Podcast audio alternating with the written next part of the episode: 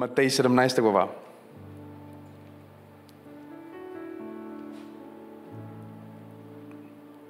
Осемнайсти стих.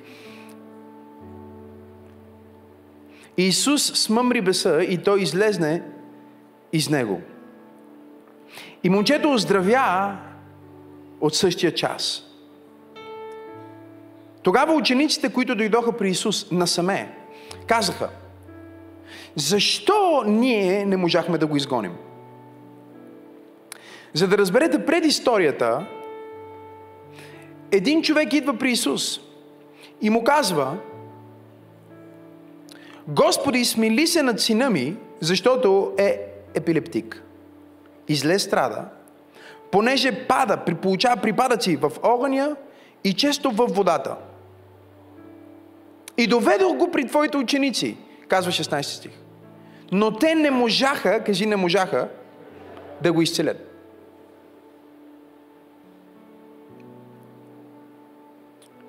Исус в отговор рече, о, роде невярващ и извратен.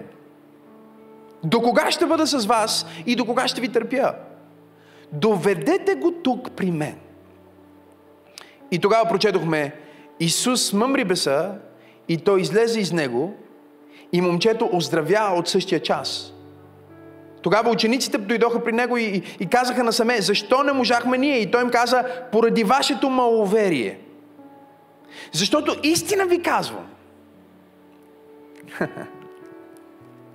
Ако имате вяра, колкото си напово зърно, ще речете на тази планина, премести се от тук там и ще се премести и нищо няма да ви бъде невъзможно. А този род не излиза, освен с молитва и пост. Небесни Татко, благодарим Ти толкова много за Твоето Слово.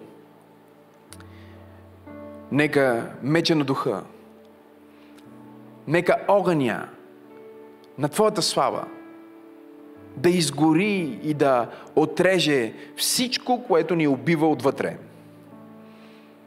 Всички лъжи, които сме повярвали и съмнения, които сме допуснали, всички фалшиви фасади, които сме си сложили, за да бъдем прияти. Господи, точно сега нека всичко да се разтърси под звука на Твоя глас и нека да остане истината. Истината за Теб, истината за нас, истината за това, кои сме, истината за Твоя план, истината за вярата. Съгласяваме се заедно в името на Исус и казваме, може ли едно по-силно? Ами, нека да ръкопляскаме на Венци, докато сяда. Нека да му благодарим толкова много и на хвалението. Нека да ръкопляскаме на Бога за чудесното хваление днес.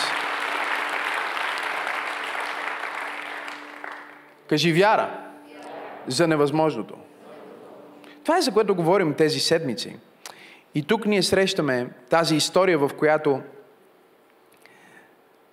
учениците на Исус срещат един човек в нужда и то с а, нерешим проблем.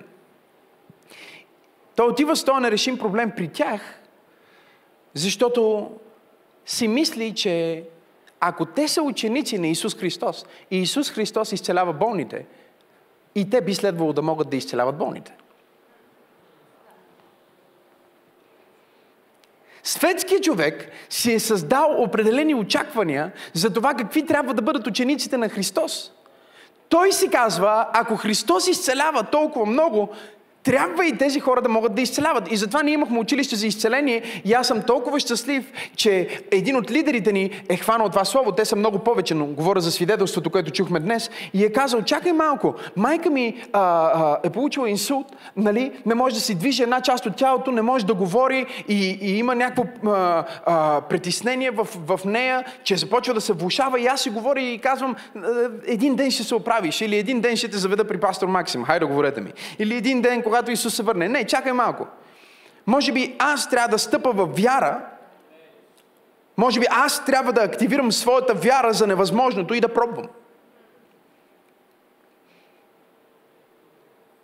Извъннала на майка си казала, нека се моля за тебе, изведнъж жената започва да се движи без проблем, жената започва да говори без проблем, жената е напълно изцелена чрез Божията сила. Света има право да очаква тези неща от нас. Света има право да очаква от нас да бъдем най-силните хора. Защото ние казваме, че сме ученици на Исус Христос. Но въпросът е, че когато света дойде при, своите, при нас със своите проблеми, много често ние се опитваме да поправим техните проблеми на повърхността. Без да вникваме в дълбочина. И аз мога да си представя учениците на Исус Христос, при които всъщност е заведено това момче, което бащата е разказал най-вероятно същата история, която разказа на Исус и разказа на учениците. Той отиде и каза, сина ми е епилептик. И от време на време припада и все така става, по някакъв начин, че когато припада е близо до огъня и пада в огъня. Не знам дали говоря в правната църква. Ще пробвам. Те не говорят тук дали ще говорят. Нека пробвам този сектор. Дани гледаше много към другия сектор. Викам си, сигурно има някакви помазания там. Нека пробвам тук. Чакай сега, каква е ситуацията? Ето каква е ситуацията. Момчето има епилепсия. Но все така става, че неговите припадъци и пристъпи се случват, когато около огъня, палят си огън с приятелите си и той припада в огъня. И така става, че падайки пада директно в огъня. А пък друг път, когато отиват да плуват в Галилейското езеро или а, когато е около някаква вода, точно тогава припада, когато е във водата. И учениците казват, о, той има е, епилепсия, значи той е болен от епилепсия. Нека се молим сега за неговото изцеление. И започват да се молят, и се молят, и се молят, и нищо не се случва. Но Библията ни казва, че когато доведоха момчето при Исус, Исус не се моли за изцеление, а каза на нечистия дух, който причиняваше това физическо състояние да излезне. Когато ти оперираш в вяра, ти можеш да видиш отвъд симптомите, под повърхността, в причината за това състояние. Не е случайно, че се теб те отхвърлят. Ще се пробвам пак тук, защото тия не говориха. Не е случайно, че се теб те се кръщават. Не е случайно, че всички в твоето семейство имат проблем с сърцето. Това не е просто някаква случайност. И тук не говорим за това ти да станеш параноичен и да кажеш, оле, майко, а, ние сме прокълнати. Всички в моето семейство а, не могат да вземат висше образование. Може би просто не ви се учи? Нали? Никой от нашето семейство никога не е имал добра работа. Може би не ви се работи. Е? Но има момент в живота ти, в който ти си на път да минеш в наистина следващо ниво на вяра за невъзможното с Бог. И когато ти влизаш в тая вяра, тази вяра ти помага да разбираш каква е причината зад това, което виждаш в живота ти. И тази вяра не само ти помага да знаеш каква е причината, за да те вкара в безнадежност, но ти дава разбиране какво трябва да се случи в тази ситуация, за да излезе от тази ситуация. Проблема ни като християни е, че ние първо искаме да разбираме и след това да вярваме, но Божието Слово ни казва, че първо трябва да повярваме, за да разбираме.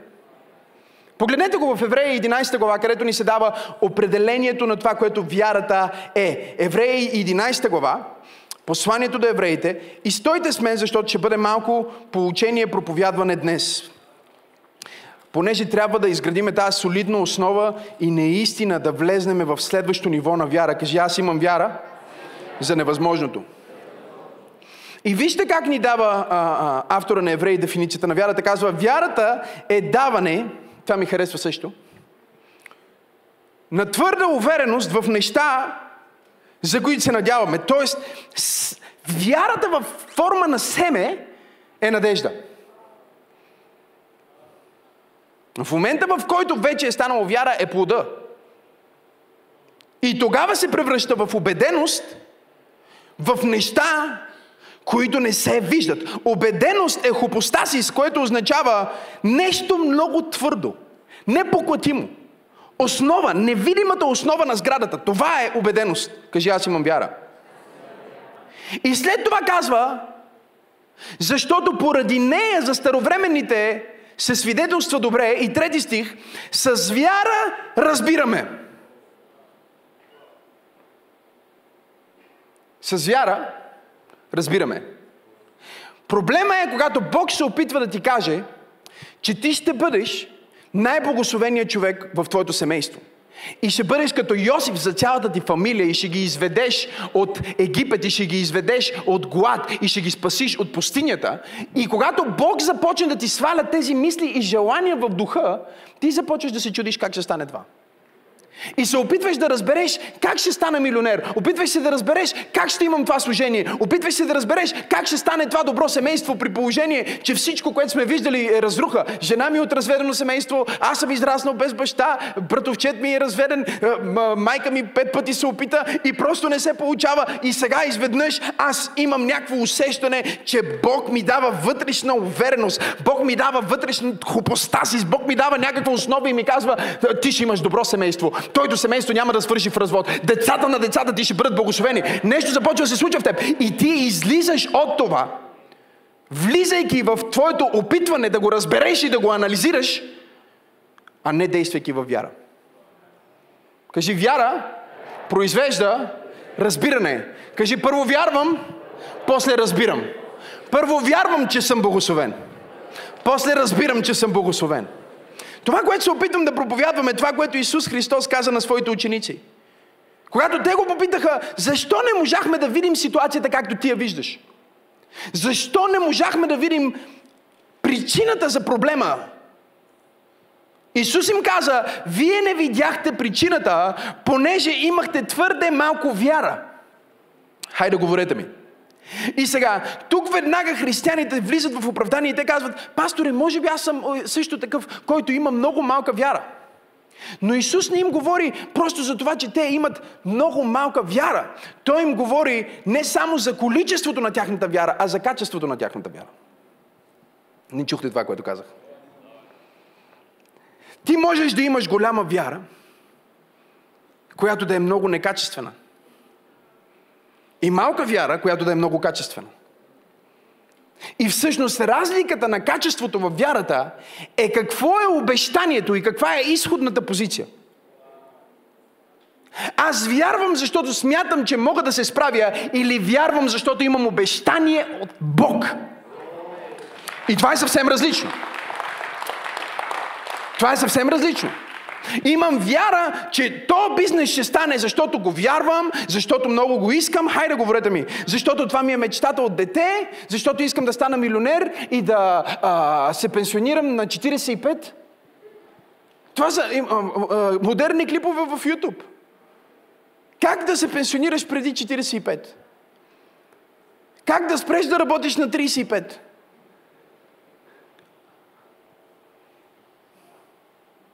Аз ще ти дам един много бърз път. Умри.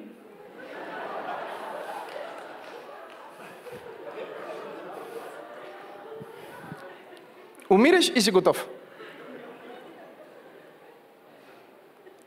Така че много хора, чуйте ме, имат всъщност вяра, която е примесена с тяхното собствено желание, с тяхното собствено его, с техните собствени мечти и не могат да разберат защо нямат качествения резултат.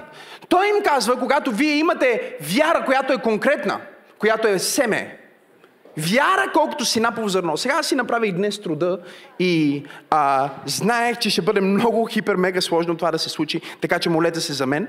А, но екипа е подготвил и план Б, ако това не стане, но ето го, ето го, виждам го, виждам го, виждам го, ето го, в салфетката е, внимателно съм го сложил, защото ако си го сложа в джоба, просто ще изчезне. Ето го. Сега знам, че те от вас, които имат очила, и ти от вас, които нямат очила, имат затруднения в момента. И затова ще се опитам си го взема в ръката. Ето, взе го в ръката си. Ня казва, не го виждам. Еми, не го виждаш, знам. Ето го. Ето го. На върха на пръщите ми.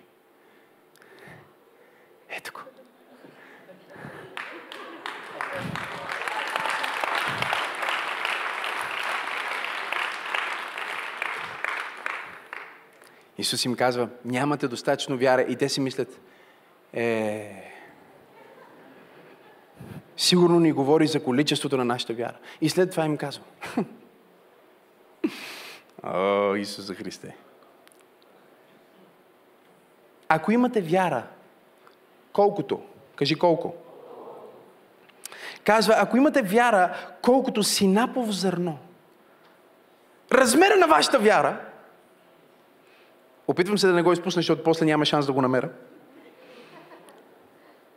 Казва, размера на вашата вяра може да е много малък размер, но чуйте сега. Ако вие речете на тази планина, той говори за механиката на вярата. Какво прави вярата първо? Вярата говори. Нали? Той не им каза, ако вие само си представите, че тази планина... Не. Какво каза? Ако имате вяра колкото си напово зърно, т.е. вярата е конкретна. Вярата е свързана с количество, кажи количество. Качество, кажи качество. Кажи конкретика. Конкретика означава точно тази планина, не другата.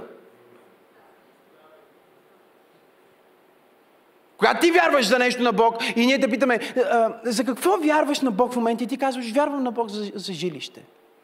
Колко квадрата? В кой квартал? Блок или къща? Не, не знам дали разбирате какво ви казвам.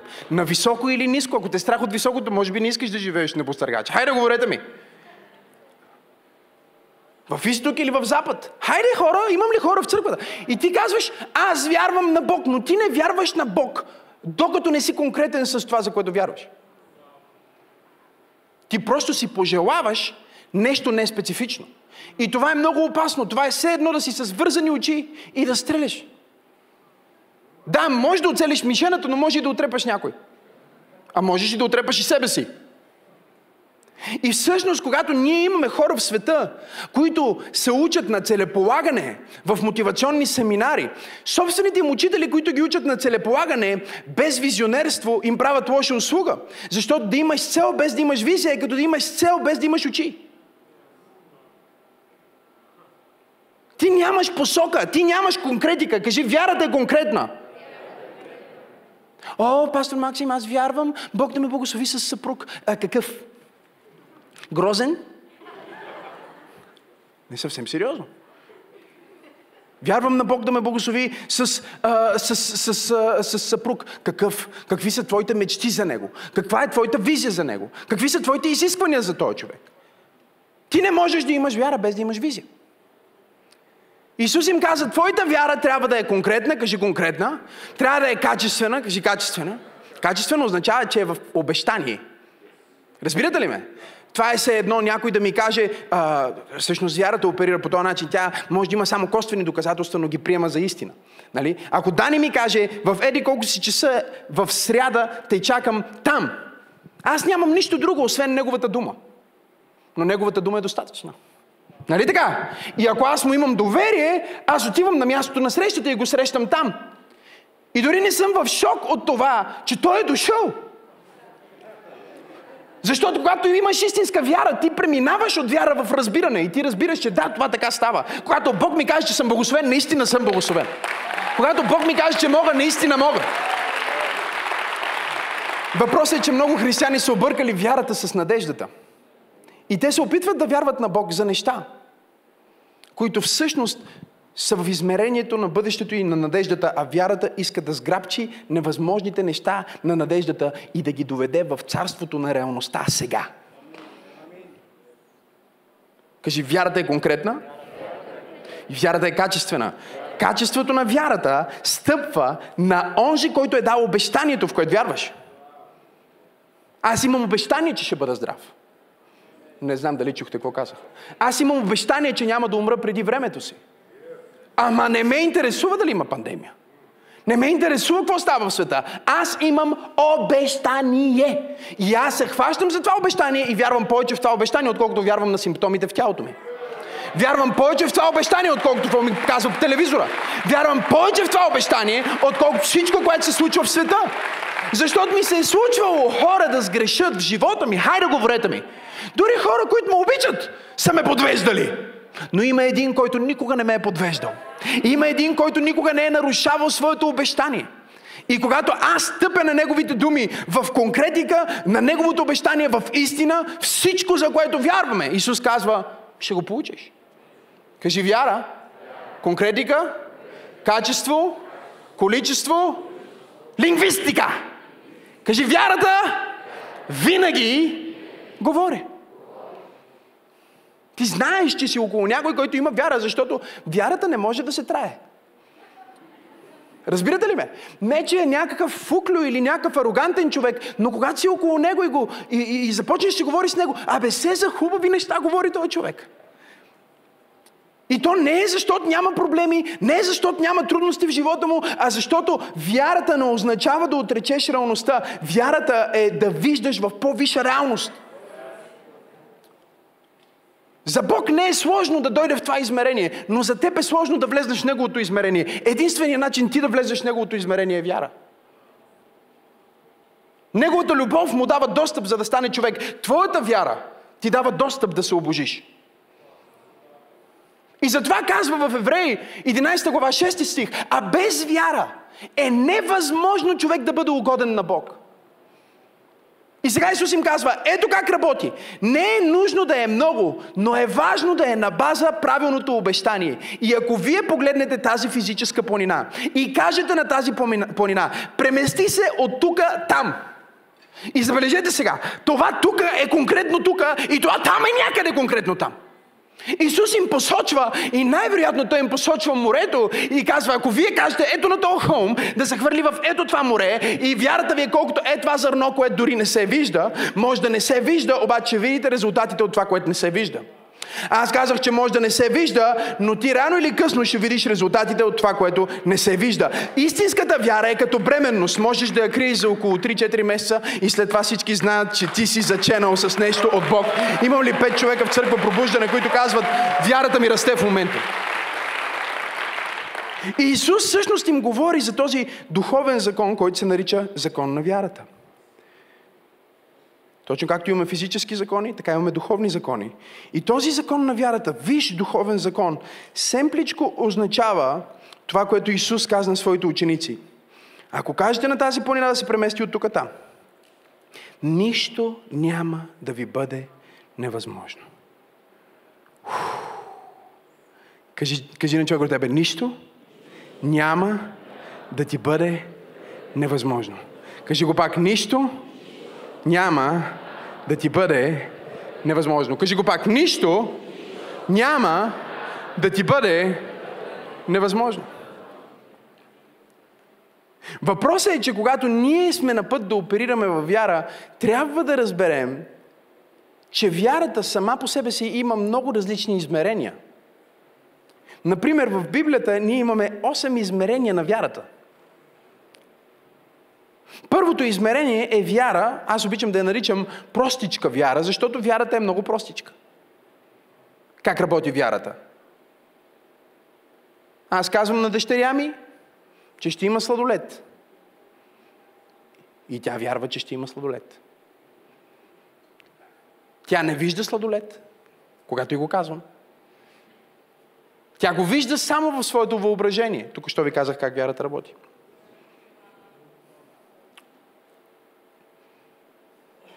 Кажи, започва с желание, превръща се в въображение, пресява се в молитва, описва се в видение, за да стане реалност. Така че тя го иска, нали? Тя го иска този сладолет. И тя знае, че тя няма възможност да отиде до магазина и да си го купи. Хайде го Това за нея е невъзможно. И затова тя идва при мен с нейното желание. Тук идва големия бък при нас, че много често ние не отиваме при Бог с нашите желания. Защото нещо ни подсказва, че това желание не е от Него. И когато това желание не е от Него, ние нямаме обещание, на което да стъпим. И съответно ние казваме, Господи, толкова време съм в тази църква и се моля да ме благословиш финансово и още не се случва с мен. И Бог казва, не, защото когато те благослови финансово, ще спреш да ходиш. Нека да затворя тази Библия, защото никой не си говори с мен в тази църква. Мисля, че днес просто ще настъпа пет човека и ще имам проблеми в фоето. И казва, Боже, защо процесът за изцеление стана толкова дълъг да идвам неделя след неделя? Бог знае, че в момента, в който те изцелиш, отидеш обратно в клуба.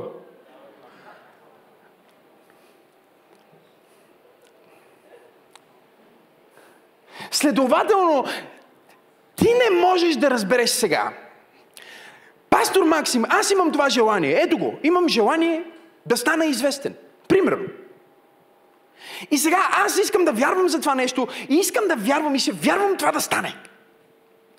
И когато аз започна сега да те уча в тази поредица как става, вярата как работи, може да стане голям проблем, защото тогава ти можеш да използваш духовния закон, без да имаш каквото и да е взаимоотношение с законодателя. И това е което хората в света правят. Това е което много бебета християни правят. Аз съм виждал толкова много хора, които идват при Бог, за да ги оправи.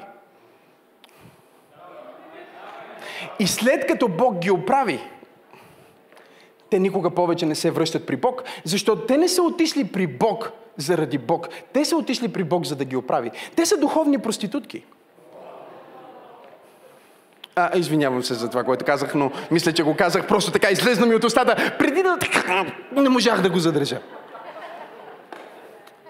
Които всъщност имат, Библията нарича светска вяра. Не знам дали има хора днес. Библията има обща вяра и Библията има също нечиста вяра. Ха? Апостол Павел каза с нелицемерна вяра. Ако казва нелицемерна, значи има и каква? Хайде, говорете ми.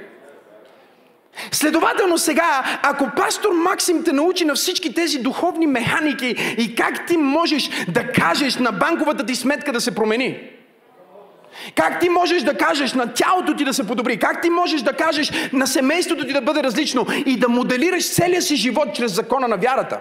Което е това, което ще направя в тази поредица. Имаме проблем. И проблема е, че ако ти вземеш твоето желание, твоето желание може да те заведе в разруха.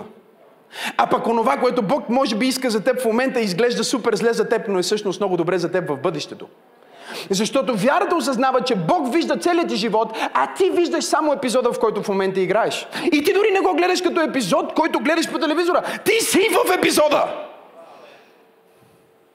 Ако можеш само за момент да отстъпиш назад и да си представиш малко повече от това, което се случва като драма в твоето семейство в момента, щеш да оперираш в вяра. Но ако ти нямаш тази вяра, ако ти не оперираш в вяра, всичко, което виждаш с очите на твоята душа е реалността. И нека да ти кажа нещо за реалността. Реалността е реална.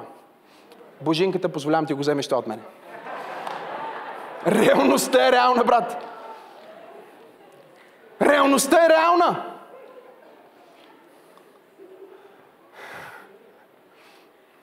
И когато аз ти казвам, че реалността е реална, знаеш какво ти казвам? Казвам ти, че ако те боли, наистина те боли. Казвам ти, че ако си катастрофирал, си катастрофирал. Казвам ти, че ако това си мислиш, че в момента е много кофти ден, сигурно е много кофти ден. И вярата, за разлика от това, което ти си мислиш, не отменя реалността. Вярата се потряга в един много по-виш свят. На всичко е възможно. И казва, че това по някакъв мистичен и свръхестествен начин може да работи за мое добро, докато моите желания са покорени на Бог. Въпросът обаче е, че много от нас не са покорили своите желания на Бог. И ние желаем собствената си разруха. Ето как го казва притчи. Казва, всички пътища на човека се струват прави собствените му очи. Но има път, който води към ада. Един поглежда пътеката и казва, у, така ще стана богат, а не знае, че така ще умре. Така че, когато ние говорим за вяра, ние трябва да спрем в вярата като семе, преди да сме я засяли. Как сме засяли вярата? Засяли сме я като думи. Не, не знам дали си записвате, защото в момента казвам някакви неща, които целият ми живот е това. Посяли сме я като думи и сме я посяли като действия. Разбирате ли ме? И, и, и в момента, в който ние сме я посяли тази вяра, тя вече е посята и няма връщане назад. И затова е важно, преди да извадим семето на вярата и да го посеем, още докато е във форма на семе, да отидем с това семенце при Небесния баща и да кажем това, което моята дъщеричка ми казва. Татко, може ли? Знаех, че тук няма да има амин, нали, и такива неща, защото в това материалистично общество, в което живеем, хората Искат просто да стане всичко, обаче може би това, което ти си мислиш, че е много добре за тебе, ще разруши.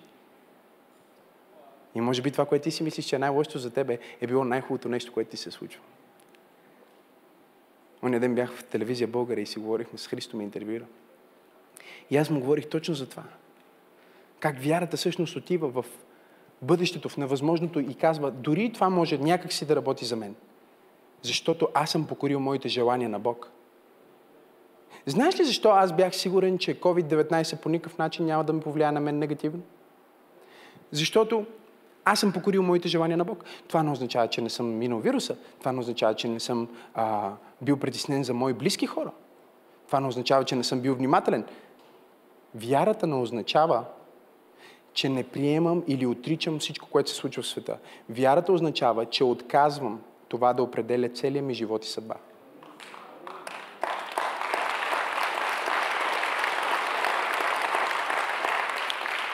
Но ето защо отказвам. Знаеш ли защо отказвам? Защото знам, че това, което искам, е това, което той иска. И когато аз знам, че това, което аз искам и го имам вече като семенце в ръката си, е това, което той иска, тогава аз не се притеснявам. Защото знам, че през каквото и да мина, ще работи за мое добро. Това е което вярващия човек казва. Това е човек, който ходи с Бог. Той си казва, по някакъв начин това ще работи за мое добро. И Христо ми казва най-бруталната история. Той ми казва, знаеш какво? Най-черният ден в историята на моето семейство е деня, в който сестра ми Елена катастрофира. Брутално. Тя ще да заминава за някаква държава, не помня коя каза, Германия или какво каза, за да работи там. И една вечер катастрофира и беше в кома и ние се чудихме дали тя въобще ще оживее. И стояхме с майка ми и още бяхме на тия телефони, дед ги въртиш и звънат супер гадно. И всеки път, когато звънеше телефона, ние бяхме в ужас, защото си мислихме, че това е обаждането, което ни казва Елена почина.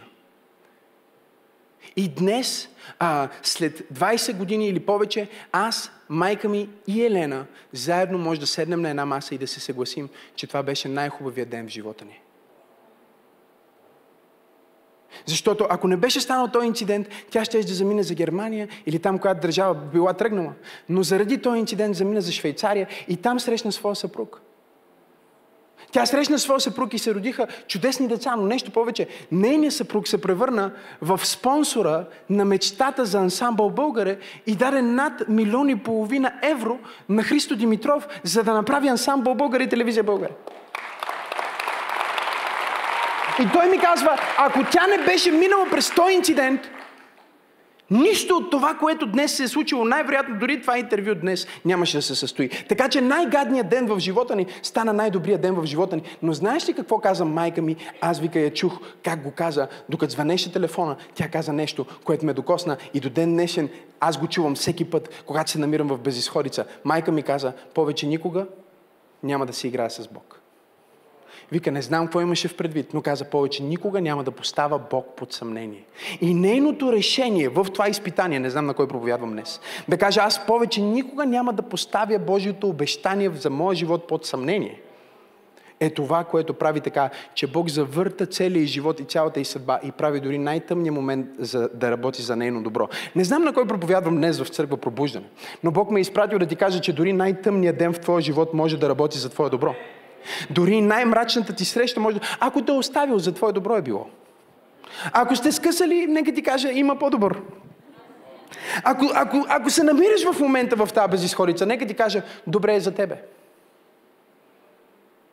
И знам, че ти си казваш, няма как да е добре, защото никак не е добре. Защото не чувствам, че е добре. Но вярата се протяга отвъд това, което се вижда с просто око. И вижда смисъл в болката. Бог не маха болката. Бог просто ти дава толкова повече смисъл, че болката ти се разводнява в смисъл.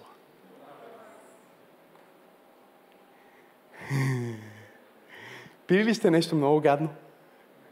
От тия разтворимите лекарства. Пиеш и умираш, а трябва да излекува.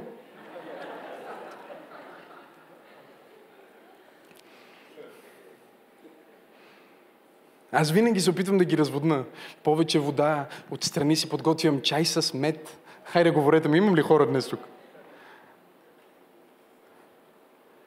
Когато трябва да изпиеш нещо гадно, просто го взимаш и го разводняваш. И Бог казва, аз няма да взема гадните неща от живота ти, аз просто ще ги разводна в смисъла. И ще има толкова много смисъл в Болгата ти, че Болгата ти ще стане малка. Ще има толкова много, не знам на кой проповядвам днес, ще има толкова много смисъл в долината ти, че долината ти ще ти се стори малка. Ще бъдеш като жената, която ражда в вяра. Тя минава през най-ужасната агония. Жени, можете ли да свидетелствате малко? Просто защото мъжете... Нормално е да мълчат, защото не са били вътре. Има някои братя, които сме били вътре. Има някои братя, които сме били там. Докато се случва чудото на раждането, вътре в залата. О, Исус е не е красив.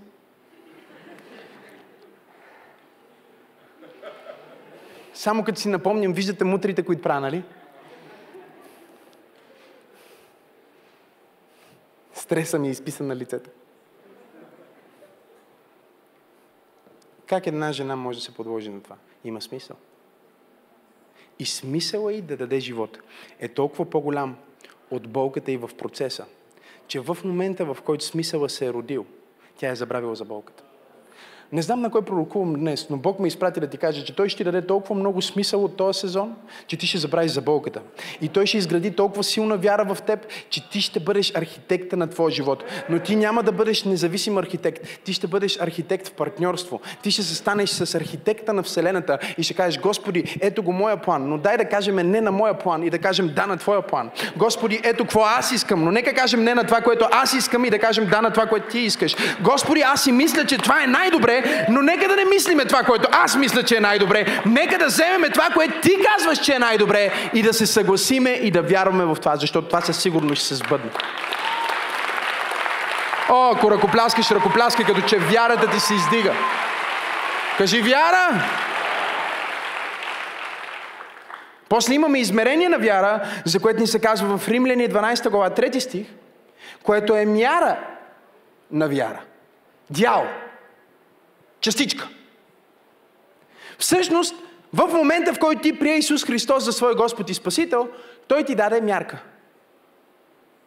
Ако ти си тук в тази зала или ме слушаш онлайн и си казваш, пастор Максим, а, аз не вярвам, аз нямам абсолютно никаква вяра, ти си лъжец. Прости ми, че ти казвам, че си лъжец, но всъщност наистина смятам, че си лъжец, защото Бог казва в Неговото Слово, че Той е дал на всеки. Една мярка вяра. Сега, аз не знам колко е тази мярка. Дали е а, един метър, два метра, три метра, не знам дори в какви а, мерни единици да си я представя. Но нещо ми подсказва, че със сигурност е над размерите на синапово зърно. Апостол Павел се обръща към римляните и им казва, вижте какво, вие можете да казвате, че нямате достатъчно вяра, но това не е вярно, защото ако Исус живее в сърцата ви, в момента в който, в момента в който Исус дойде да живее в сърцето ти, Исус всъщност те накара да повярваш и ти даде спасителна вяра. Това е също едно от измеренията на вярата. Проблема е, че повечето християни спират там. Но когато Той ти даде спасителна вяра, знаеш какво направи ти? Ти каза нещо невероятно. Ти каза да. Ти повярва. Каза да. Исус дойде и започна да живее в сърцето ти. Колко е възможно това? Невъзможно е. Но стана възможно за теб, защото ти оперира във вяра. И вярата прави всичко невъзможно, абсолютно достъпно. И след като Исус дойде да живее в сърцето ти, той взе това мини, мини, мини сина по зърно и каза, ето ти мярка на вяра. Ето ти мярка на вяра. Ти имаш мярка на вяра. А и на всеки вярващ, той каза, не знам дали ще успеете да хващате. Ще пробвам този сектор. Те много тихи бяха днес. Кой беше най-шумният сектор? Не знам.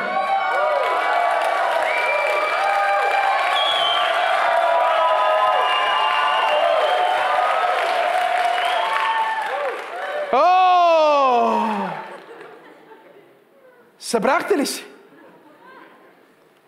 Съберете се, вземете се. Има още по пода, ама не ги съберите сега, после преди да си тръгнете. Ако докато вървите, чувате хрус, хрус, хрус, хрус, това е вярата на някой. Не по такъв груп начин, нали? Но Христос даде на всеки един от нас мярка на вяра. Кажи мярка на вяра. Кажи аз имам. Знаеш ли защо? Защото иначе ти няма как да бъдеш спасен. Ти не се спасяваш посредством това, че Бог просто те обича, защото Бог обича всички. Ти се спасяваш, защото си повярвал, че Неговата покана е валидна. И че Той наистина е умрял на кръста за теб, че Той наистина е възкръснал от мъртвите. Ти не си бил там в подножието на Голгота. Ти не си бил там да видиш празния гроб. И пак ако те попитам дали Исус Христос е жив, ти казваш, о да, разбира се. С вяра разбираме. Ти си просто даже знаеш, ти, ти дори имаш в главата ти картина за това как всичко е станало. Ти не си виждал Исус Христос на живо, но ако те накарам сега да затвориш очите си, и ти си новроден християнин, и ти кажа да си представиш Исус. Няма човек на планетата Земя, който е изповядал Исус Христос за свой Господ и Спасител, който не може да види Исус вътре в себе си. Затваряйки очите си, веднага ти имаш някакъв образ. За някой прилича на Исус от страстите Христови. Хайде да говорете. Но ти веднага имаш някакъв образ на Исус вътре в тебе. Ма ти не си го виждал, ама го виждаш. Защото вярата е да видиш преди да се вижда. Вярата е да го кажеш преди да се е чуло. Вярата е да го приемеш преди да съществува. И затова Библията казва, око не е видяло. Ухо не е чуло. Нито до човешко сърце е дохождало онова, което Бог е подготвил за онези, които го обичат. Кажи, аз имам мярка на вяра. След това Библията ни говори за това, че има дар на вяра. О, леле, срещнах някаква огромна невъзможност. Нищо, има друго измерение на вяра, което е дара на вяра. Какво е дара на вяра ли? Дара на вяра е следното нещо. Това е Бог да ти даде за малко Неговата собствена вяра.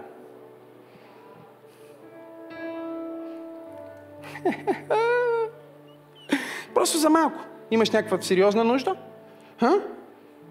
Ще умираш и влизаш в тази вяра, в Неговата вяра. Това е вяра под найем.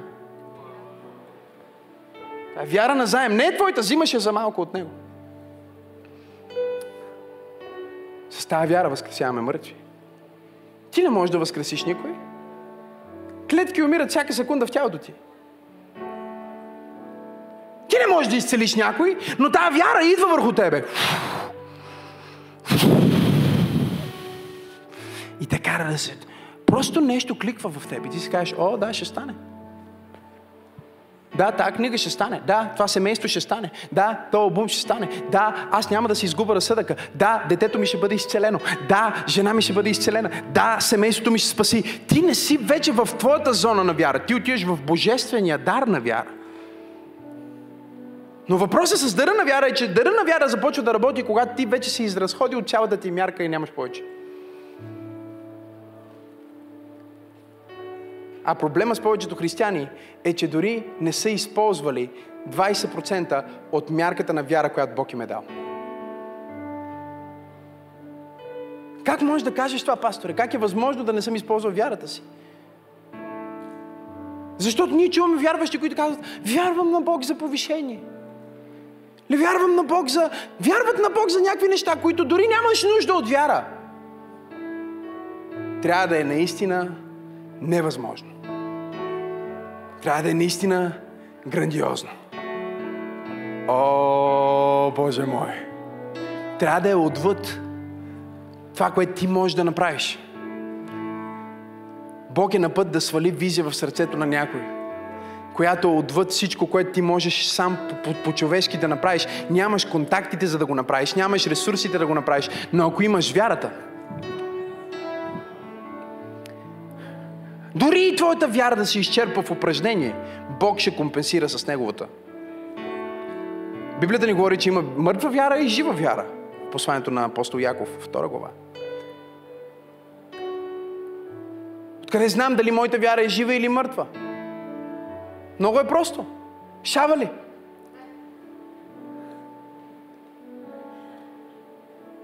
Шава ли? Мърда ли? Мърдаш ли? Ако ти си на същото място в духовния ти растеж, ако ти си на същото място в семейното ти развитие, ако ти си на същото място в всички сфери на живота ти, това означава едно много просто нещо. Вярата ти умира. Вярата ти умира, когато няма нещо, за което да се хване. Нещо по-голямо от всичко, което в момента е налично. Вярата ти диша с кислорода на невъзможности. Това, от което ти бегаш, вярата ти казва, дай ми повече от това. И когато ти си сложиш някаква супер минималистична визия, ще отслабна с 100 грама до нова година. Вярвам на Бог за това.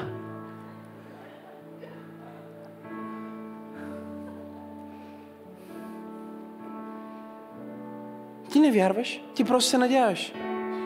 И твоята вяра започва да атрофира и да умира, защото вярата ти има нужда от нещо, което е в измерението на невъзможното. Нещо към което да се протегне и да започне да го тегли с мускула на вярата, да го привлича към настоящето, да го вижда в настоящето, да го вземе в настоящето. Не знам на кой пророкувам днес. Неща, които не са измислени, неща, които са от бъдещето, музика от бъдещето, песни от бъдещето, бизнеси от бъдещето, църква от бъдещето, семейство от бъдещето. Вярата хваща нещо нереално, невъзможно от бъдещето, фантастично изглежда. И започва да го вкарва в реалността. Защото живата вяра действа. Кажи, аз имам жива вяра. Кажи, аз имам жива вяра.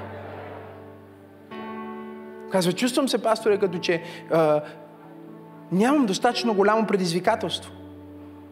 И вярата ми е започнала да атрофира. Бог ти казва, ела при мен сега. Ела при мен, за да ти дам... О, това ще бъде силно. Нещо по-голямо, за което да ми вярваш. Нали? Защото, вижте, и фалшивата вяра в света, и божествената вяра в живота на един християнин започва с едно и също нещо. И, и това нещо се нарича желание. Кажи желание. Искам да съм по-добре. Нали? Искам да имам добро семейство. И това желание е свързано с нещо, което винаги е към бъдещето. Нали така? Настоящето го няма, но го искаш. И винаги е по-добро. Кажи по-добро. И в момента, в който имаш желание, което е по-голямо и е към бъдещето и е за по-добро, ти неиминуемо започваш да активираш вяра. И ако не си внимателен там, можеш да активираш вяра за неправилните неща. Защото ти си мислиш, че Бог трябва първо да ти разреши настоящия малък проблем или среден проблем, който ти имаш, за да започнете да работите за голяма визия. Защото разликата между вярващия човек и светския човек е, че да, вярата започва с желание, но при вярващия вярата се превръща в визия. Само след молитва.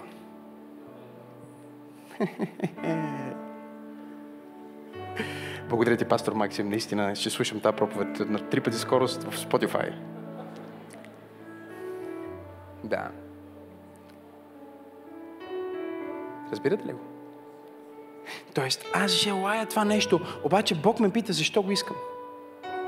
И когато ти започнеш да познаваш Бог по-добре, дори в момента, в който имаш желание, ти вече започваш да преценяш, а, това не е от Бог, няма смисъл да го искам. Хайде, говорете ми.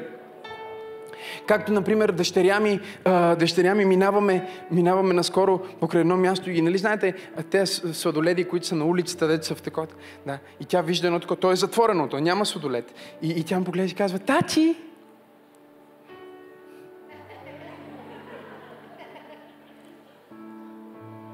И докато си мисли какво ще ми каже, нали? Тя казва, няма сладолет, защото вънка е студено. Сара няма сладолет сега да яде. После ще бори коремчето. Няма, няма, няма сладолет, тати. Когато слънце дойде, ще има сладолет. Сара. Викам, да, тати, точно така. Аз съм ми го обяснил и тя знае какво е моето мнение. И сега моето мнение дефинира нейните желания. И тя знае, че има гаранта от моя страна за всичко, което аз съм казал е добро за теб. И тя знае, че аз не съм длъжен да оправя всичките й прищявки. И ето какво става сега. Максим Асенов започва да разбира за вярата. Чуйте го сега. И живее в къща без ток и вода. Истинска история. И се моли, защото това е което правиш, когато искаш да разбереш каква е визията на Бог за този сезон. Няма как ние да разберем, няма как ти да знаеш сега за какво да вярвам на Бог, ако не го питаш. Може да се окаже, че му вярваш за неправилното нещо. Нали? Тук ли сте? Говорете ми. Може да се окаже, че му вярваш за този модел кола, с която падаш в пропаста и умираш. И накрая твоята вяра директно те е закарала в пропаста. Така че преди да стане визия, откъде трябва да мине? Хайде, говорете ми, откъде трябва да мине? Знам, че тази мръсна дума в църквата не се използва. Но става дума за молитва. Цяло училище ще направим за тази дума молитва. Защото в Авакум 2 глава, първи стих ни се казва На стражата си ще застана и ще се изправя на кулата си и ще внимавам да видя какво ще ми говори. Стражата означава моята отговорност, моя живот. И ще застана на кулата. Кулата означава мястото на молитва, наблюдателницата – и казва, аз ще влезна в молитва, казва пророка, ще взема моя пост, ще спра да мрънкам, няма да обвинявам някой друг, няма да се сърда на мама, няма да се дразна на тате, няма да се сърда на пастора, ще си застана на моята стража, защото аз имам моя лична отговорност за моя живот, за моето семейство, за моите пари. И като застана на тази стража, аз ще също ще бъда на моята кула и ще се моля. И докато се моля, чуйте го колко е силно, той казва, ще внимавам да видя какво ще ми каже. Още един урок по български.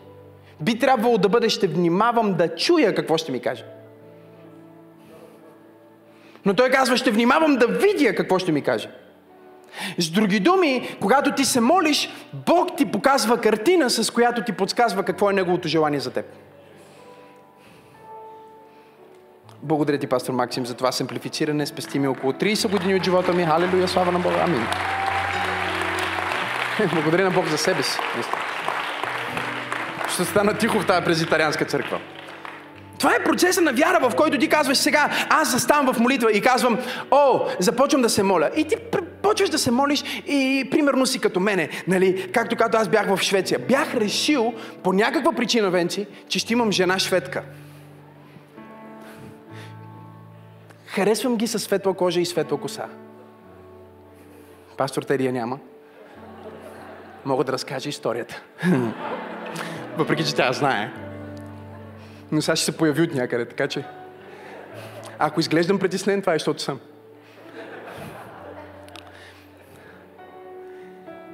И вече съм бил толкова време в библейското училище. И това библейско училище е известно с това, че който е отишъл, се е върнал с жена. Или никога не се е върнал, защото там е срещнал човека и си е останал директно там. И аз много исках, не за да си остана там, но много, не знам защо, исках да имам жена шведка. Просто така бях преценил, че ще бъде много добре за мен. Някой от вас да има такива преценки, че си е решил, че не ще бъде добре за него? Тия, които не си дигат ръката, са най-големите мизерници и войсци днес. В тази църква. Лъжат и трябва да се покайват и да се спасат накрая. Кой е искал нещо, което не е трябвало да иска? Кой е искал нещо и после като го получил е казал, леле Исусе, Господи, спаси. Аз нямах това в предвид, а? И излизам на среща с това момиче. Как да ви опиша? Мисля, че едно изречение може да го опише добре. Всички ефекти на грехопадението я бяха подминали. Говоря за визуалните, физически ефекти на грехопадението. Нали разбирате? Дори най-красивата жена, знаеш, че е имало грехопадение, защото бръчките почват, нали, има неща, които се появяват там. Те са нормална част от живота. Е, тази всичко просто по свръхестествен начин. По свръхестествен начин я бяха подминали ефектите на грехопадението и ние седим там и пием чай и е толкова невероятно. И аз вече почвам да си благодаря на Бог, че най-сетне. Желанието ми се сбъдва. И тя стои и ми казва, You know, Maxim, I've always dreamed of being with a man that serves God and just to help him. И аз си казвам, Алелуя! Казва, мечтата би, моето желание винаги било да съм с някой, който иска да служи на Бог и да му помагам и заедно да служим на Бог. И аз си казвам, ето потвърждение. Тя иска да служи на Бог. И си тръгвам от срещата и съм като... Виждали ли сте ги? Съжалявам, че го правя малко бавно, 2-3 кг съм качил и просто се дигам по-трудно. е, просто толкова весело пърхам към къщи и съм толкова щастлив. Сега ще отида при моят най-добър приятел Пар и ще му кажа, Пар, помниш ли ония ден, когато бях депресиран? И ти казах, че мисля, че никога няма да срещна човек. Всичко се промени. Бог снабди за мен. И тук си го разсъждавах и си го разиграх в главата ми, Бог каза, не е тя. Сказах, дяволя мини зад мене в името на Исус. Смъмбате точно сега. На раба Сая. Почнах да се моля. Оттърсвам се от всяка мисъл. Всяка крепост. Не знам, що винаги съм си представил, нали, че имаш крепостите ги. Сигурно затова някои жените правят така. Събарят крепостите.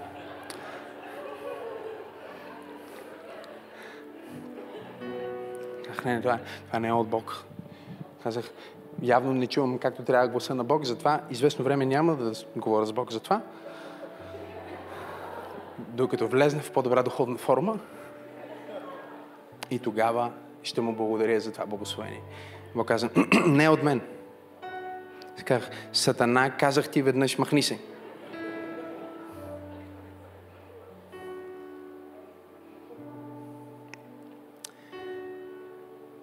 И Бог ми каза, знаеш ли, това не е добре за тебе. Искам Боже, тя е вярваща, екстра, хипер, мега, секси. Тогава не бях пастор, имам право тогава да ги използвам тия думи. Сега са забранени. Според хората, не според мен. нали?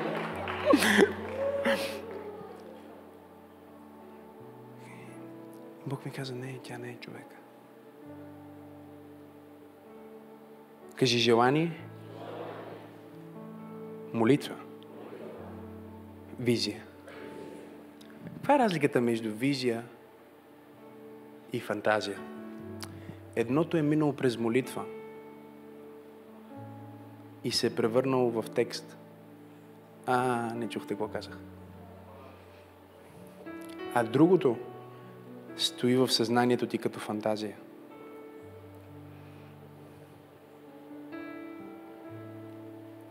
Това означава, че може да си имал визия от Бог, получена в молитва, но ако не си я написал, все още е само в измерението на фантазиите.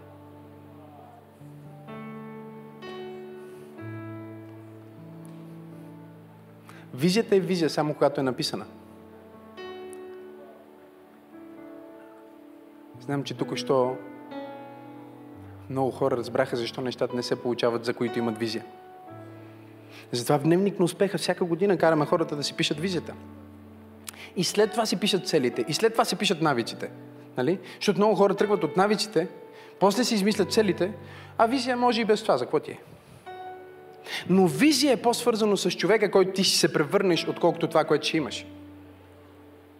И Авакум казва, ще стана, ще се изправя на стражата на кулата и чуйте, аз ще внимавам, чуйте го сега, за да видя какво ще ми говори. Аз няма само да, аз няма да чуя какво ще ми говори, аз ще видя това, което ще ми говори на, на, на платното на моето въображение. И когато видя това, което той ми говори, чуйте, той ще ми отговори за оплакванията ми. Защото това са оплакванията на Авакум. Оплаквал се е за едно нещо, за друго нещо, общо взето като вашия молитвен живот.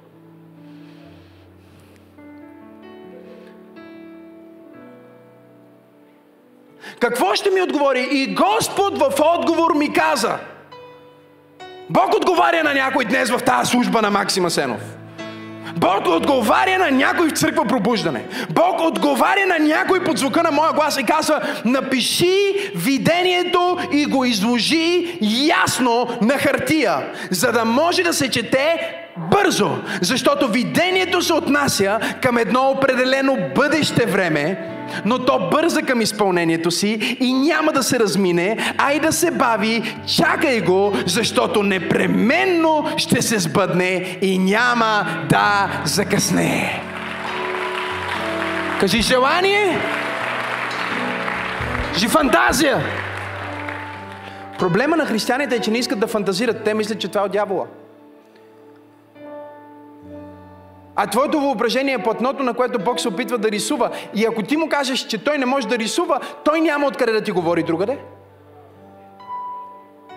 И затова ни казва да имаме детска вяра, защото децата си представят.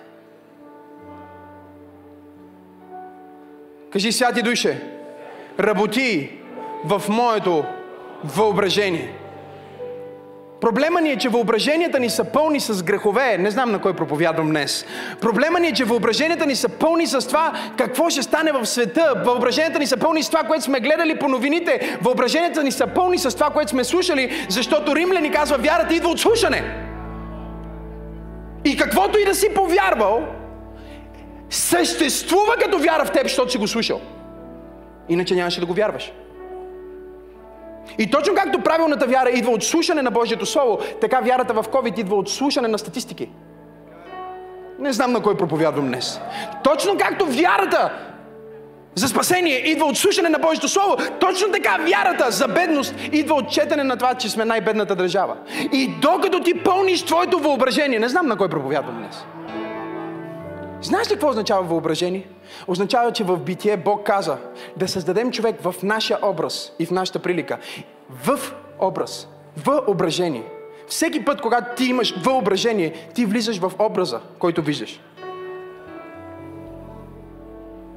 И вярата е инструмента, който Бог използва, за да те накара да си представяш по-добрата ти версия, истинската ти версия, по-доброто ти семейство, здравото ти тяло, пълната ти банкова сметка, успешният ти бизнес, успешната ти църква. Вярата е инструмента, с който Бог казва, нека да рисуваме в твоето въображение образа, който аз имах в предвид за теб преди създаването на света. Имам ли пет човека в църква пробуждане, които казват, Боже, помажи въображението ми.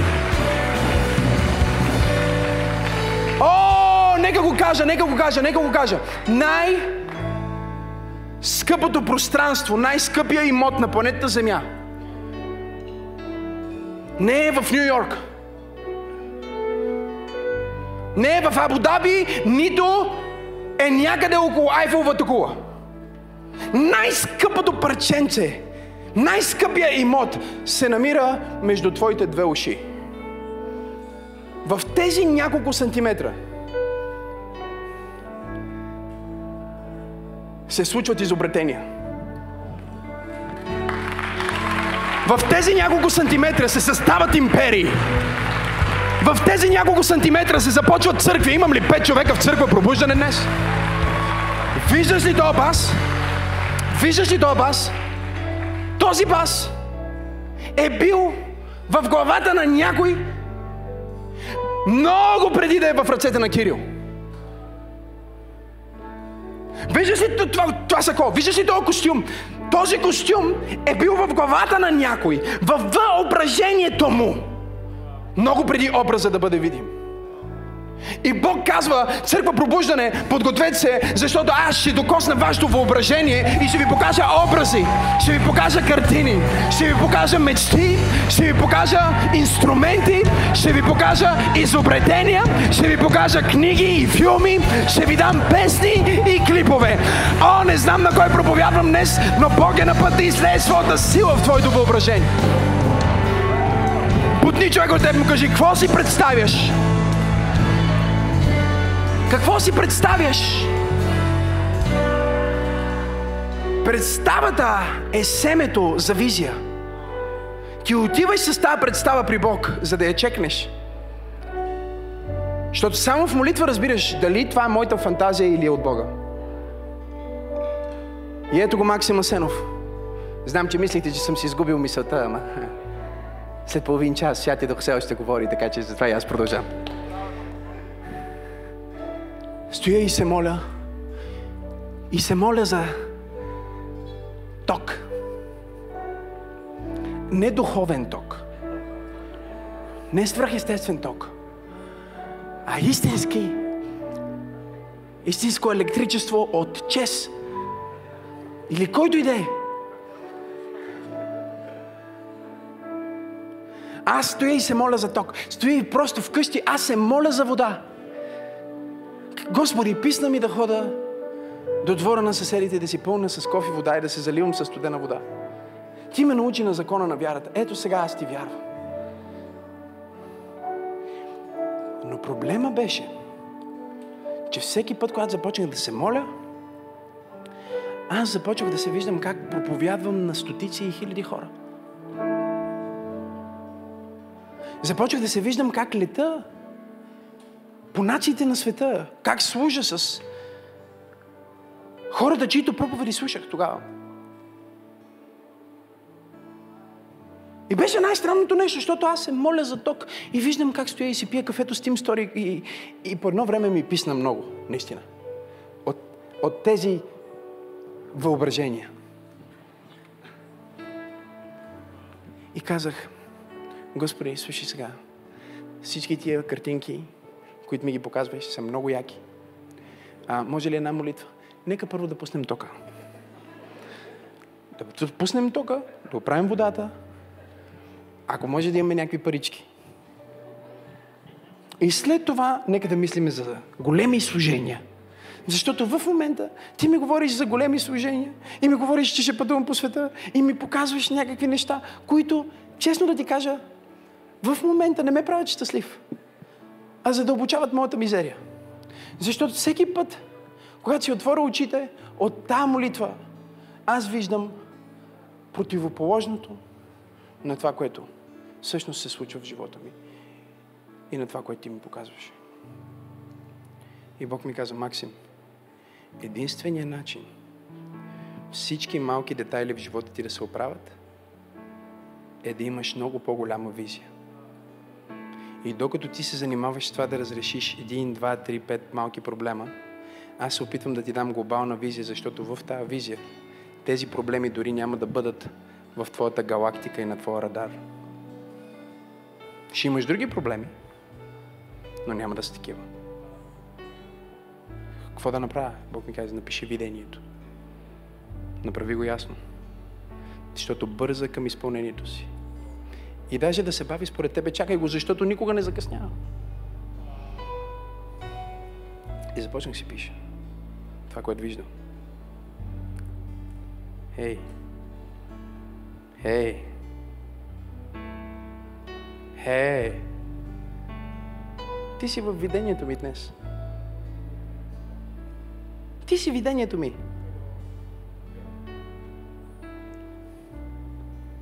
Ти си видението ми.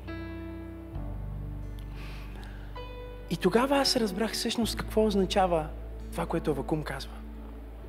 Авакум казва, докато аз искам да се моля да говоря с Бог за оплакванията си, Бог иска да ми даде толкова по-голяма мечта и толкова по-голяма визия, че тези малки битовизми дори да не ангажират моето съзнание.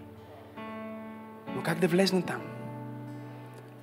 Желание, фантазия, молитва, визия. Не е визия, докато не е написано. И след като е написано, вярата започва да го говори. Нека да ви питам това, завършвайки това послание. Каква е визията ти за твоето семейство?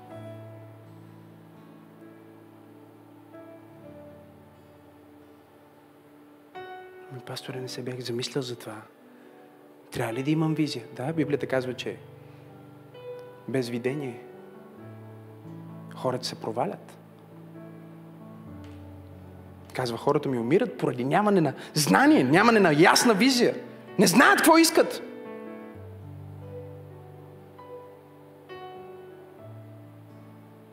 Исусе, сине Давидов, смили се над мен! Извика слепия Вартимей. Крещя и проси и се моли и най-накрая Библията ни казва, Спасителя се спря, обърна се и каза, доведете го тук. И когато те доведоха този слепец в краката на Исус, Исус си сложи ръката на неговото рамо.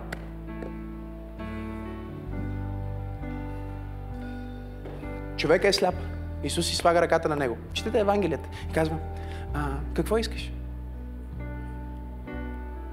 Чакай малко, Господи, съвсем сериозно. Какво може да иска един сляп човек, който крещи, смили се над мен? Какво може да иска? О, може да иска много неща. Вярата винаги е конкретна. Но знаеш какво направи Вартимей? Хората не четат Библията както аз. Нека ти го покажа. Ще трябва да си свалиш таковата за това, защото ще си свалиш сакото сега.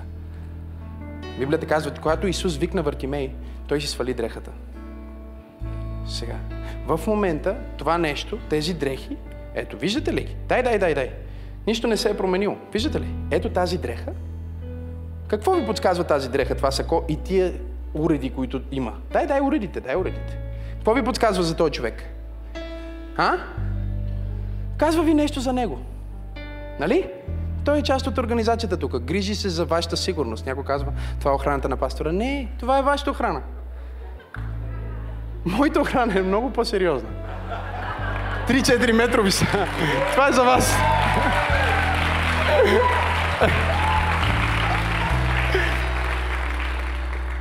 Излизах с един човек, с брониран кола всичко.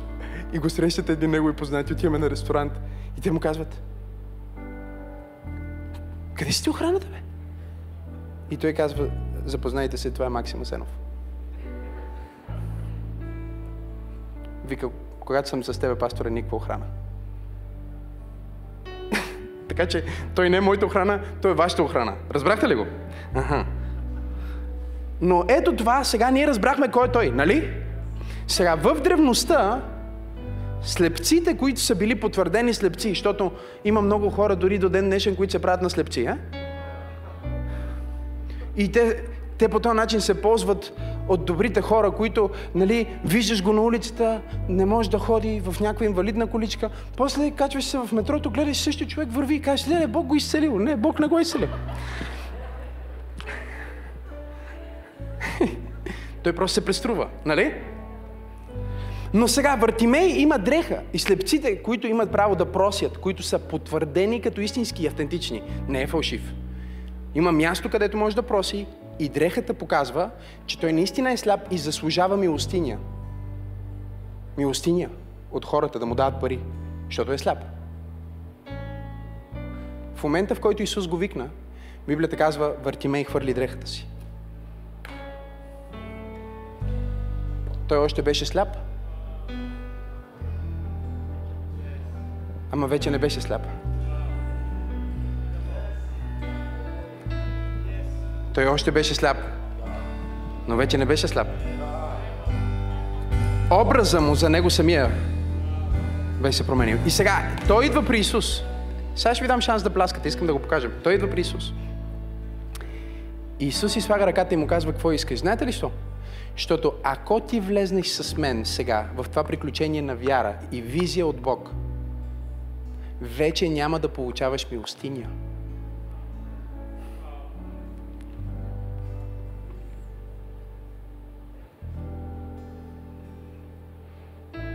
Вече няма да имаш помощи.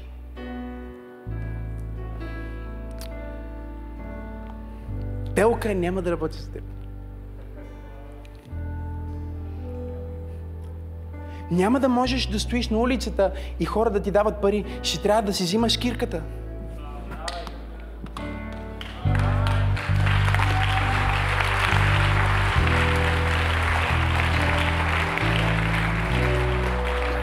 И причината Бог да ти казва дали наистина искаш Неговата визия, е, че Неговата визия за теб те поставя в положение, в което ти вече не получаваш милостиня.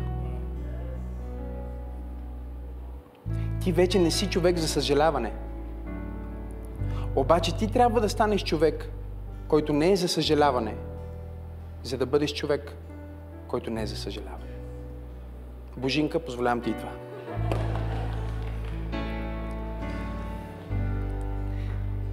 Ти трябва да бъдеш преди да бъдеш. Да станеш преди да си станал. Исус му каза, сигурен ли си, че го искаш това? Какво искаш? И той му каза, о. Той му каза, искам да прогледна. Искам да имам визията на Бог за живота си, каквото и да ми коства това. Ако означава, че ще бъда отхвърлен от клуба на слепите, Обичам, когато Бог проповядва чрез мен има подтекст, надтекст, около текст, зад текст, пред текст, всякакъв текст. Когато ти получиш визия от Бог, знаеш ли какво е първото, което ще стане? Клуба на слепите ще се отрекат от теб. Ще кажат, о не, той е фантазиор. Той се мисли за голямата работа. Но винаги започва така. Що вярата минава през истинско желание, утвърдено от Бог. Тоест ти искаш нещо от Бог материално, а Бог ти казва, аз искам да го направя в теб, преди да го направя в материята. И трябва да мине през желание и представа към фантазия, през молитвата да стане визията, която е описана. Авраам стои един ден и се оплаква. Като вакуум, като теб, като мен. О, мога да го проповядвам от цялата Библия. Бог му казва, Авраме! Аз съм твой щит. Бития 15 глава. Аз съм твоята твърда голяма награда. Той казва, какъв щит, каква награда, какви 5 лева? Максима Сенов разтълкуване на българската версия на Библията. Какъв щит, Господи, каква награда? При положение, че аз си отивам бездетен от тази земя и един слуга в моя дом, Елиазър, ще ми вземе цялото наследство. И Бог му каза, излез от палатката си. И става силно тук. И му казвам, я виж звездите. Господи, аз ти говоря за децата, ти ми говори за звездите. Добре ли си? Аз ти говоря за тока, ти ми говориш за света. Ти какво става с тебе? Смисъл, моля те, Господи, слез на земята. И той казва, вече го направих. Слушай сега, ела ти на небето малко. Погледни сега към звездите и вижте какво го кара. Искам сега да започнеш да броиш. Сега, Бог се опитва да му... Той се моли за един син. Бог се опитва да направи нещо много повече. Обаче той си има неговия проблем, като теб и мен. И той е на път да се превърне в бащата на вярата, го нарича Библията. Бащата на вярата. И той започва. Едно, две, три, пет, тридесет, хиляда. По едно време казва, Господи, не мога. Толкова многобройно ще бъде Твоето потомство. Ама аз съм вече на 100. На жена ми е спрял цикъла. Това пише в Библията. Спиме в отделни палатки.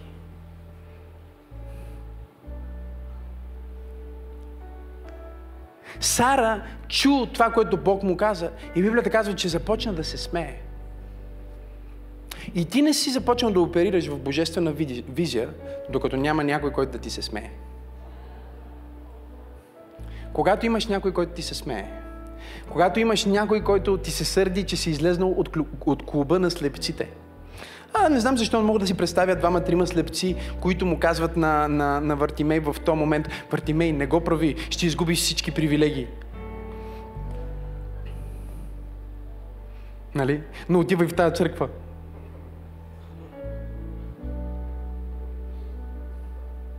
Вартимей каза не. Аз искам дъра да виждам с цялата болка и отговорност, която идва с дъра да виждам. Аз искам дъра да виждам с цялата болка и отговорност, която идва с дъра да виждам. Знаеш ли каква е болката? Болката е, че когато го виждаш с Бог и след това отвориш физическите ти очи, нямаш абсолютно нищо като доказателство в твоя живот, че това, което Бог ти показва в твоето съзнание ще стане. И това е болезнено. И това започва да те пресява и започва да те отделя от определени хора, които не вярват. Вие почвате да все повече и повече да имате дистанция между вас, защото едно от най-важните неща в вярата ти и визията ти с Бог са партньорите ти.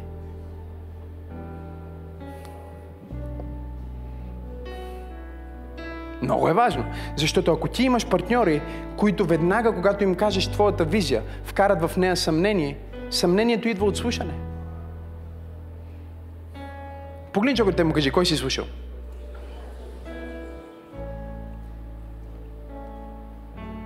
И нека да ви кажа нещо за тая жена. Тая жена, там, Теодора Сенова, ако не беше тя, нищо от това, което се е случило в живота ми, нямаше да се случи.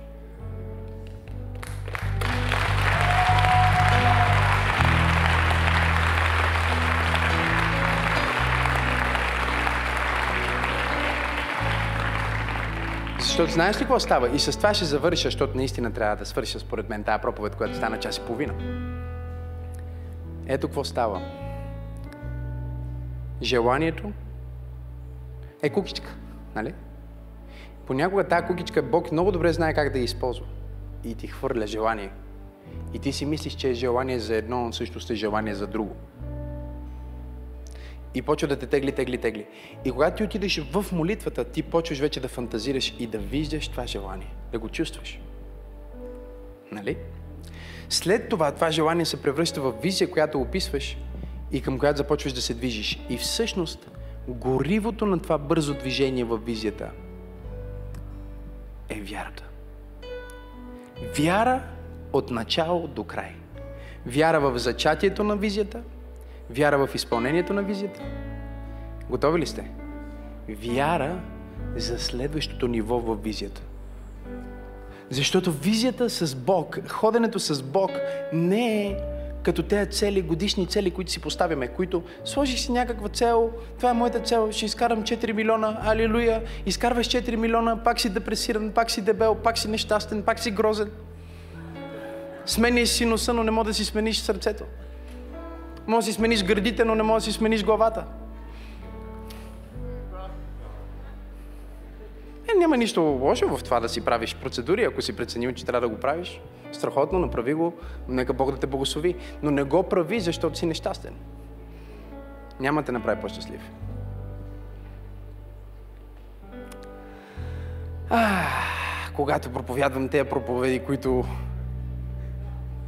аз си мисля, че хората в църквата не са светски до момента, в който почвам да казвам такива неща и започвам да усещам как хората казват, е, пасторе, по-мило, не дей така да говориш сега, прояви разбиране.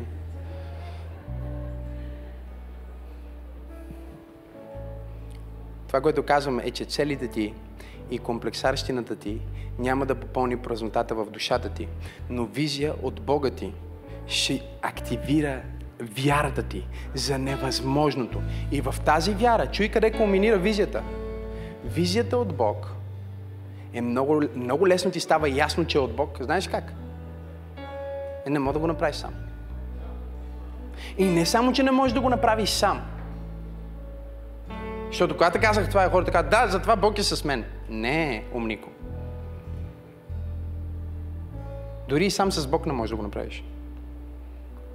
Защото Той е включил толкова много хора в визията ти. Не знам дали чувате това, което проповядва. Че сега първото нещо, което трябва да стане, е да намериш партньори за визията ти. И много неща са блокирани в живота ни. Не по друга причина, а по простата причина, че ние не сме написали ясната визия и правилните партньори стоят някъде заредени, но Бог не може да ги прати в живота ни, защото ние нямаме материалния еквивалент, че имаме нужда от тях. Аз имам визия за всяка област от живота ми. Всяка област. За тялото ми, за душата ми, за парите ми, за семейството ми, за духовното ми израстване, за църквата, за служението ми, за професионалното ми развитие. За всяка област важна от живота ми аз имам визия. И тази визия ми е толкова важна, Дани, че аз съм превел цялата ми визия в изповед и всяка сутрин я изповядвам. Всяка сутрин аз изповядвам визията си, която е написана ето тук, сега ще ви покажа. Тя е написана в случая на таблета ми, също така на хартия, в дневника ми, всякъде. Ето я. Каква е моята визия за моят живот? Христос е моят център. Аз съществувам Той да бъде издигнат и хората далеч от Него да го познаят. Каква е моята визия за моето семейство? Аз и моят дом ще служим на Господа. Обичам съпругата си и полагам живота си за нея. Бе, вие изглеждате, че толкова много се обичате. Защото се обичаме. Ами защо се обичаме ли? Защото имаме визия да се обичаме. А знаеш ли какво става, когато нямаш визия да се обичате? Почвате да се мразите. Защото омразата няма нужда от разрешение, но любовта има нужда от покана. Дявол не те пита преди да нахлуе в живота ти, но Бог казва, ако искаш да дойде в сърцето ти, покани ме. И затова всеки ден Максим казва, аз и моя дом ще служим на Господа. Обичам съпругата си и полагам живота си за нея. Аз се виждам като... Аз искам да съм такъв човек. Не винаги съм бил. О, обаче днеска съм по-добър от всякога преди. Знаеш ли що? Защото аз съм визия, аз съм, аз съм работа в процес, аз съм ам, изкуството на Бог. Аз просто му позволявам да ме нарисува както иска. Обичам съпругата си, полагам живота си за нея. Децата ни израстват в мъдрост.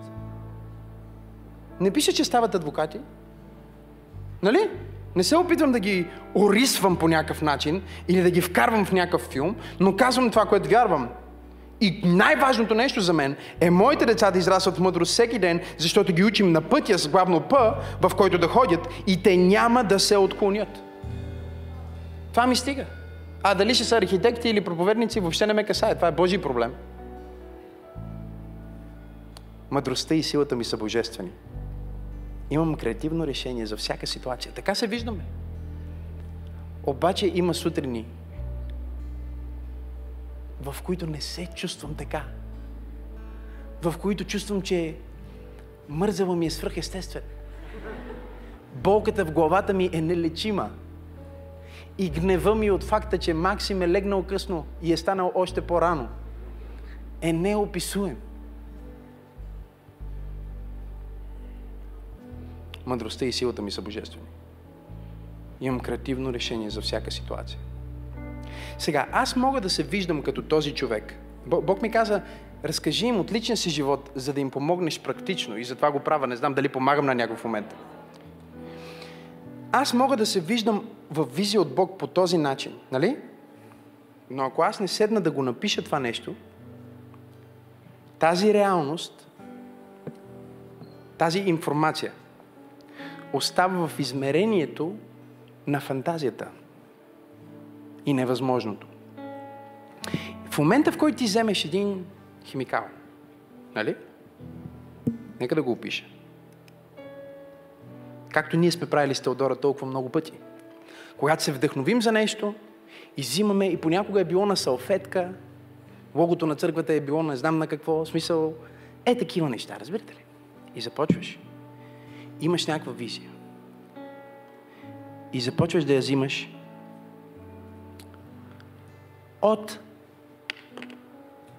измерението на фантазиите и на мечтите и на нереалното, нематериалното. Нали така? Твоите мисли, те са във въздуха. Мога ги пипнем.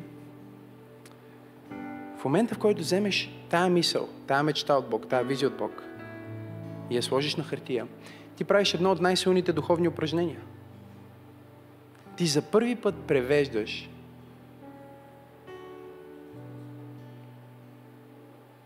в материалния свят това, което си видял в духовния свят. И всъщност духовният свят търси прецедент на някакъв еквивалент в материалния свят, за да съществува.